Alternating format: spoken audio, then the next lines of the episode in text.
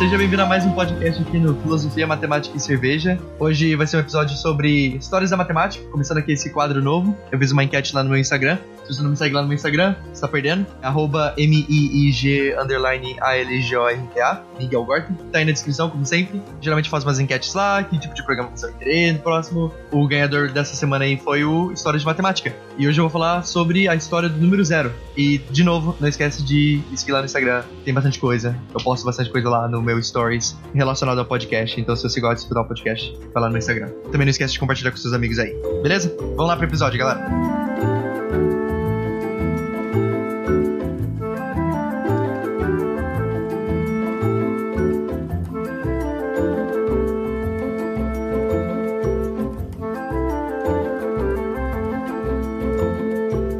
Eu sei que esse é o episódio número 8, mas aqui a gente vai ficar no foco no número 0. E por incrível que pareça, o zero não era o número até pouco tempo atrás. Claro, relativamente com a história humana e com a história da matemática. Mas o zero, na verdade, ele era nenhuma ideia. Ele era só esse. Ah, eu tenho nada. Se você for ver aí nos episódios de matemática, eu já falei várias vezes sobre números. Tem um episódio até dedicado somente sobre números, né? Que eu falo sobre todos os conjuntos numerais, ou porquê da gente tem que criar mais números e porquê dessas coisas assim. Se você quiser ouvir mais a fundo aí, vai no episódio lá de números. Mas matemática e simbologia sempre pode ser criada na necessidade. Ou seja, não podemos subtrair um número grande de um pequeno? Não, não, não, não, não. A gente vai lá e cria os números negativos. Não podemos dividir números por números que não são múltiplos dele. Não. A gente vai lá e cria frações, a gente cria números decimais, a gente cria os números reais. A gente não pode tirar a raiz de números negativos, uma ova, né? A gente vai lá e cria os números imaginários.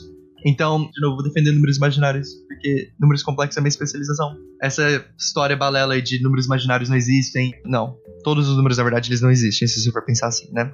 A gente sempre cria números, a gente sempre cria simbologia e mais matemática na questão da necessidade. Se a gente precisar fazer alguma coisa, a gente está destacado em alguma aritmética, alguma função, a gente vai lá e pode criar uma simbologia para aquilo. Vale a pena ficar com esse clique aí na cabeça sempre que você for falar de matemática. Ok, a gente falou sobre os números negativos, a gente falou sobre os números que são frações, que são decimais, os números imaginários e tal, mas muita gente não pensa no zero, que o zero também veio disso. O zero não é diferente disso. Antes de começar todo a história do número zero, como é que ele foi realmente vindo, papapá, vamos filosofar um pouquinho sobre o número zero.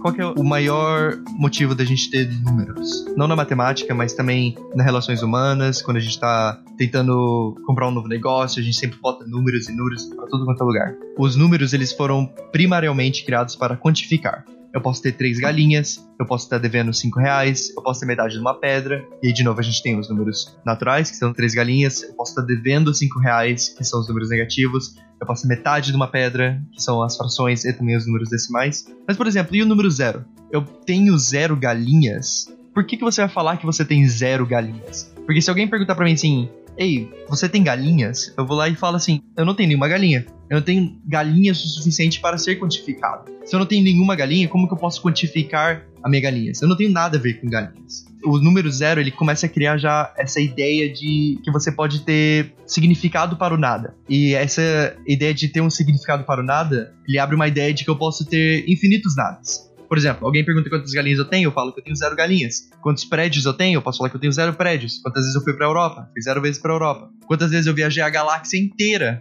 Zero vezes, né? Então, o zero é uma ideia do nada, mas com o nada, você conseguiu notar uma ideia que eu também trouxe, que foi o infinito. Eu tinha infinitos nadas. Por isso que o zero ele é tão misterioso, porque com a ideia do nada, a gente consegue criar a ideia do infinito. Eu posso ter absolutamente infinitos nadas, mas eu quero ter galinhas, eu nunca posso ter infinitas galinhas.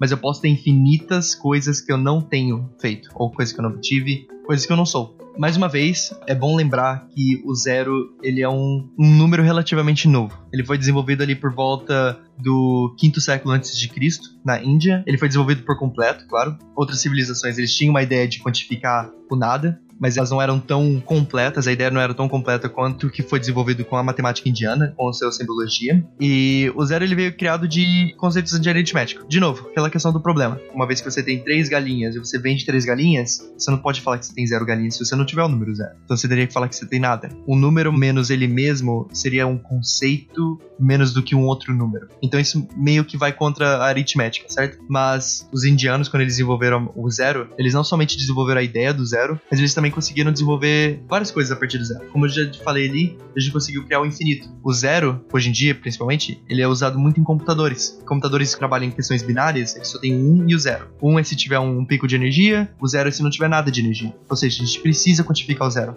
Não somente isso, mas em equações simples, como eu falei. 3 menos 3 é igual a zero. A gente não pode falar que 3 menos 3 é igual a uma ideia. Ou a gente pode falar que 3 menos 3 é igual a nada. Colocar ideias numa equação não é bom. É sempre bom colocar coisas bem definidas e bem estruturadas, como o número zero. E claro, se você estiver estudando aí uma matemática mais avançada, talvez na universidade, em cálculo, a ideia de que você pode dividir uma linha em pequenos, pequenos, pequenos espaços que não são zero, claro, mas que eles aproximam o zero, você consegue tirar uma derivada melhor, integrar, você consegue ter um limite também. Então essa ideia de zero também ela é super importante para cálculo, que desenvolveu várias e várias e várias e várias tecnologias que temos hoje.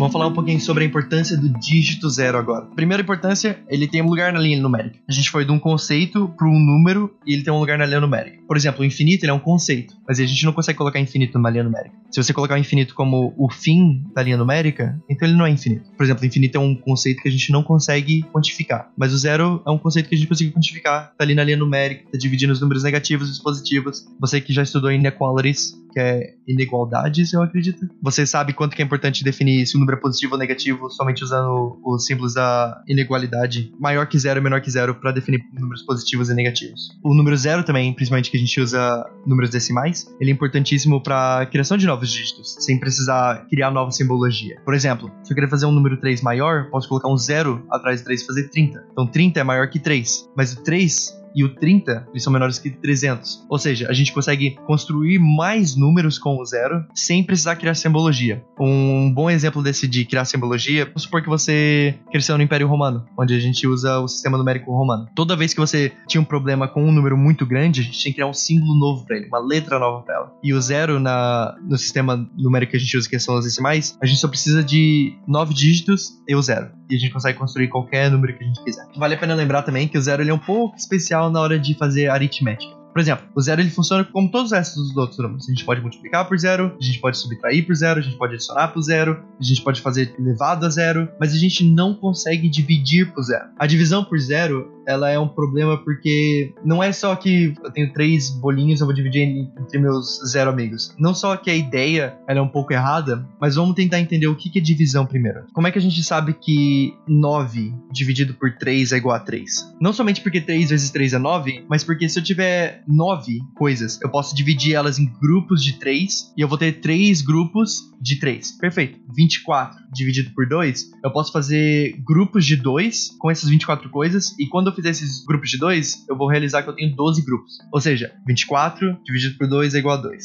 A gente também pode pensar na divisão como quantas vezes o número 2 vai no 24. Vamos supor que eu tenho 24 cadeiras numa sala de aula e eu tenho que colocar de 2 em 2 alunos. Quantos grupos eu posso colocar nessa minha sala de aula? Ok, eu posso colocar 2. Eu ainda tenho 22 uh, assentos livres. Eu coloco mais um outro grupo, mais um outro grupo, mais um outro grupo, mais outro grupo. Eventualmente minha sala vai estar cheia e eventualmente eu vou descobrir que eu coloquei 12 grupos de 2 pessoas na minha sala. Agora vamos pensar um pouquinho aqui. Vamos supor que eu tenho, de novo, 24 assentos na minha sala de aula. E eu sei que essa ideia agora vai ficar um pouco meio abstrata, mas vamos pensar nesses negócios. Eu tenho 24 assentos na minha sala de aula e eu tenho grupos de alunos e em cada grupo de aluno eu tenho zero pessoas. Primeiro eu coloco um grupo de alunos. É um grupo de zero, zero pessoas sentam na minha sala de aula, eu continuo tendo 24 assentos livres. Vou colocar outro grupo. Então coloquei dois grupos. De novo, vou ter 24 assentos, ter zero pessoas na minha sala de aula. Eu vou colocar outro grupo, três. Eu vou colocar outro grupo, quatro. Não vai parar. Eu posso colocar infinitos grupos de zero na minha sala de aula. Ou seja, se você dividir um número por zero, ele vai ser uma ideia. Vai ser de novo aquele lance do infinito. E a gente não pode tratar infinito como se fosse um número. Infinito menos infinito é igual a zero. Não, não, não. Por exemplo, vamos supor que infinito é um número agora. E como é que funciona o infinito que a gente vai criar agora? Se a gente adicionar infinito a qualquer número, por exemplo, infinito mais 3, vai ser infinito. Se eu multiplicar infinito por infinito, vai ser também infinito. Se você quiser saber esses, esses grupos, se eu multiplicar infinito por infinito, eu vou continuar sendo o mesmo tamanho. Tem gente que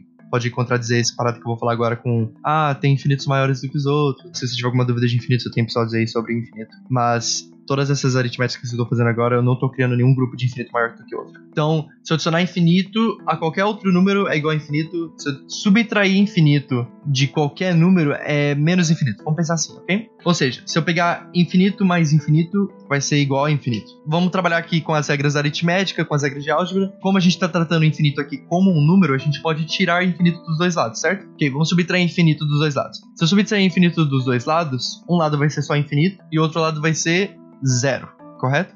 a gente tá falando que infinito é igual a zero, e tem vários outros exemplos. Seja à vontade, a gente pode fazer que infinito vezes infinito é igual a infinito. Divide os dois lados por infinito, a gente vai ter infinito que é igual a 1. A ideia do infinito não tem como quantificar. Não tem como a gente trabalhar com infinito na aritmética, não tem como a gente trabalhar no infinito na álgebra. Infinito ele não é um número. Se a gente fala assim, ah, 24 dividido por zero é igual a infinito. Calma lá. Primeiro a gente não pode dividir por zero. E se você estiver dividindo 24 por um número, e esse número começa a ficar bem pequenininho, bem pequenininho, bem perto do zero, você pode falar que tende ao infinito, mas você nunca fala essas palavras 24 dividido por zero é infinito. Essa frase você mata um panda na China. Um panda bem fofinho. Pesquisa no Google, pandas. Isso, esse panda bem fofinho que você tá vendo, ele morreu porque você falou que 24 dividido por zero é infinito. Você tá matando pandas. A gente não quer matar pandas, ok?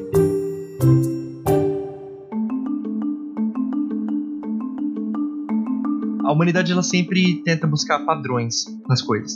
Então, os números que a gente criou, os primeiros números claros atrás, eles sempre foram para quantificar as passagens de tempo. Ah, quantos dias passou? Que horas são baseados no Sol? Os números naturais eles foram criados para quantificar números de porcos que você tem essas pratas. Cada sociedade elas tinha o seu sistema numérico. Tinha os números romanos, tinha os símbolos maias, tinha os árabes, e todos eles eram totalmente diferentes. Os sistemas numéricos deles eram totalmente diferentes. Claro que um puxava às vezes um do outro com as trocas, sei lá. Mas a maioria deles, na falta ou ausência de alguma coisa, por exemplo, eu não tenho porcos, eu não passei nenhum tempo depois desse tempo que eu passei agora, eles não precisavam quantificar, eles não sentiam a necessidade de quantificar. Então eles usavam palavras como nada, voltando lá naquele lance que a gente falou no começo do podcast. Se alguém perguntasse para mim agora, quantas galinhas você tem? Eu não vou falar que eu tenho zero galinhas. Sou até estranho. Vou falar que eu não tenho nenhuma galinha, nunca tive galinha, não vou ter galinha. Foi assim, sem a necessidade de criar zero, até que os indianos, eles criaram seu próprio sistema numérico. O sistema numérico dos indianos, ele foi o que desenvolveu até o, o tempo que usamos hoje. Ele consistia de nove símbolos para números, de 1 a 9, claro, e eles colocavam um ponto para ausência.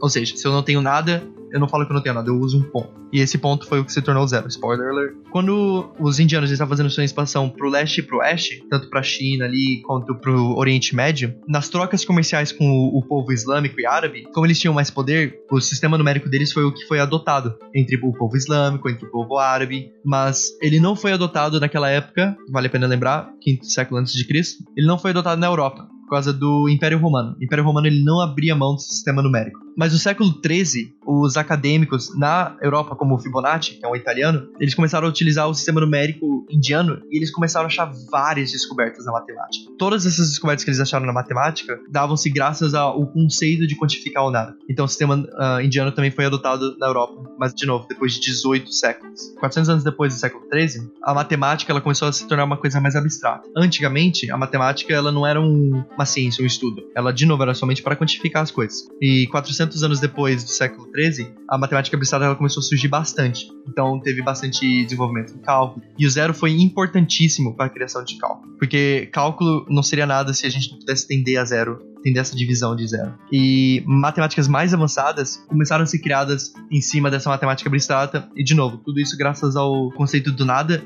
e com o conceito danado que foi desenvolvido, também o conceito do infinito. Elas começaram a se adaptar no cálculo, começaram a se adaptar mais à engenharia e, claro, estamos aqui hoje. Se você está me ouvindo agora, nesse momento, você está me ouvindo agora graças ao zero. Então, vale a pena dar importância aí para esse número aí. Tá no meio da nossa linha numérica. Claro, hoje em dia o conceito de zero é bem fácil. A gente aprende na escola, no primário. Zero tá sempre ali. É 0, 1, 2, 3. Os computadores todos eles transformam em sistema binário. Mas vale a pena lembrar que não muito tempo atrás, quinto século antes de Cristo, não é muito tempo atrás, relativamente com história humana, com história da matemática. Naquele tempo eles não tinham esse conceito de quantificar o zero. Então, mesmo hoje em dia, com a matemática avançada que a gente tem, mesmo com todas essas descobertas que já foram feitas, mais coisas podem ser descobertas e elas são simples. Por exemplo, os números imaginários, de novo, eu sou totalmente aqui viés de confirmação com números imaginários. Eles são simples, é uma ideia simples. Alguém virou e falou assim, cara, raiz quadrada de menos 1. Vamos dar um nome aqui pra ela. Ah, mas esse não é um número. Mas o zero também não era um número. Vamos dar um nomezinho aqui pra ela. Vamos chamar de i. E aí, com isso, a gente desenvolveu matemáticas absurdas de números complexos. Para você que pensa que números complexos são em matemática abstrata, engenharia elétrica é só matemática abstrata. Edição de áudio aqui, que rola aqui no qualquer podcast, com limpeza de áudio, essas coisas, elas todas ocorrem com sistema de números complexos por trás. Então, vale a pena lembrar que matemática ela não está totalmente descoberta. Sempre tem coisa a mais que a gente pode achar, sempre tem novas terras que a gente pode desbravar. Para você aí que acha que matemática acaba só na escola, cara, você não aprendeu nada. Sério, tudo que você aprende na escola até o segundo ano da universidade, se você não estiver fazendo major matemática, cara, aquilo tudo ali são só pequenas ferramentas uma coisa bem maior. Pesquisa aí problemas da matemática que a gente tem que descobrir. Vai ter muita coisa. Eu já falei, por exemplo, da minha pesquisa no outro podcast sobre a uh, Riemann Hypothesis. Vale a pena entrar de cara na matemática e descobrir que, às vezes, coisas simples coisas que parecem que não fazem sentido. É só você dar um nome para elas que faz todo sentido e você pode usar. É claro, é como se a matemática fosse um jogo. E se você for criar uma nova peça para esse jogo, uma nova carta, ela tem que estar tá obedecendo um certo padrão de regras. De novo, aquele lance do infinito. A gente precisa quantificar infinito, vamos chamar infinito de um número então. Mas se a gente chamar o infinito de um número, aí a gente cria uma parede. Que a gente não consegue trabalhar com aritmética, a gente não consegue trabalhar com álgebra com infinito. E não pense que você foi a primeira pessoa a pensar nisso e, e eu tô tirando todos os seus prazeres de criar coisas do infinito. Se você for ver, até o, o Riemann, que é o cara famoso aí, o Riemann ele tem um, um, sistema numérico, não é sistema numérico, é uma, tipo uma linha numérica, mas ele fez numa esfera. E na esfera de Riemann, você pode pesquisar aí no, na Wikipedia, por sinal, a Wikipedia é muito bom para matemática. Pesquisa aí, esfera de Riemann, você vai ver que o próprio Riemann ele usou o infinito como um ponto. Isso foi absurdamente bom, mas ele foi absurdamente bom num padrão de regras que ele tinha criado também para aquela esfera. Quando você vai criar alguma coisa em matemática, não é tipo 3 menos 2 agora vai ser zero, porque eu quero. Mas isso é importante para quê? Quais são as aplicações disso? E essa que é a importante parte de estudar matemática. E para finalizar aqui hoje, o episódio de hoje que foi legal, eu tô empolgadíssimo aqui falando de zero. Eu vou citar só uma frase que eu, na minha pesquisa aqui para escrever esse script, eu vi um canal do YouTube que chama The Royal Institution. E ela falou uma frase que era uma frase vendedora, frase vendedora, que era é possível obter algo de nada. Ou seja, por mais que a ideia do zero veio de um conceito de nada, a gente obteve bilhões e bilhões de ideias do conceito do nada, inclusive o infinito. Esse é o podcast de hoje. Se você gostou desse podcast, não esquece de compartilhar com seus amigos, não esquece de mandar um feedback lá no meu Instagram, sério, eu respondo todas as mensagens, é muito legal. Eu adoro receber mensagem de pessoas aleatórias falando que escutam meu podcast e gostou desse episódio por causa dessa parte. Cara, eu bato papo com você. Manda mensagem, eu vou bater papo com você, de graça. Claro, quem que cobra pra bater papo? Talvez alguém cobre pra bater papo. Eu não vou cobrar pra bater papo. Manda mensagem no Instagram, eu respondo. Arroba MMG, underline Algorta, Miguel Gorta, tá na descrição. Toda quarta-feira, meia-noite. Podcast. Toda quarta-feira, meia-noite, podcast. Espalhe, espalhe a palavra aí. Espalhe o, o gospel. A gente vai intercalar entre ciência e conversas casuais. Se essa semana saiu de ciência, semana que vem vai ter o conversas casuais. E se essa semana tivesse conversas casuais, na próxima seria ciência. Então a gente vai estar se intercalado aqui toda quarta-feira de noite, ok? Obrigado por ter escutado aqui daqui e eu te vejo até a próxima.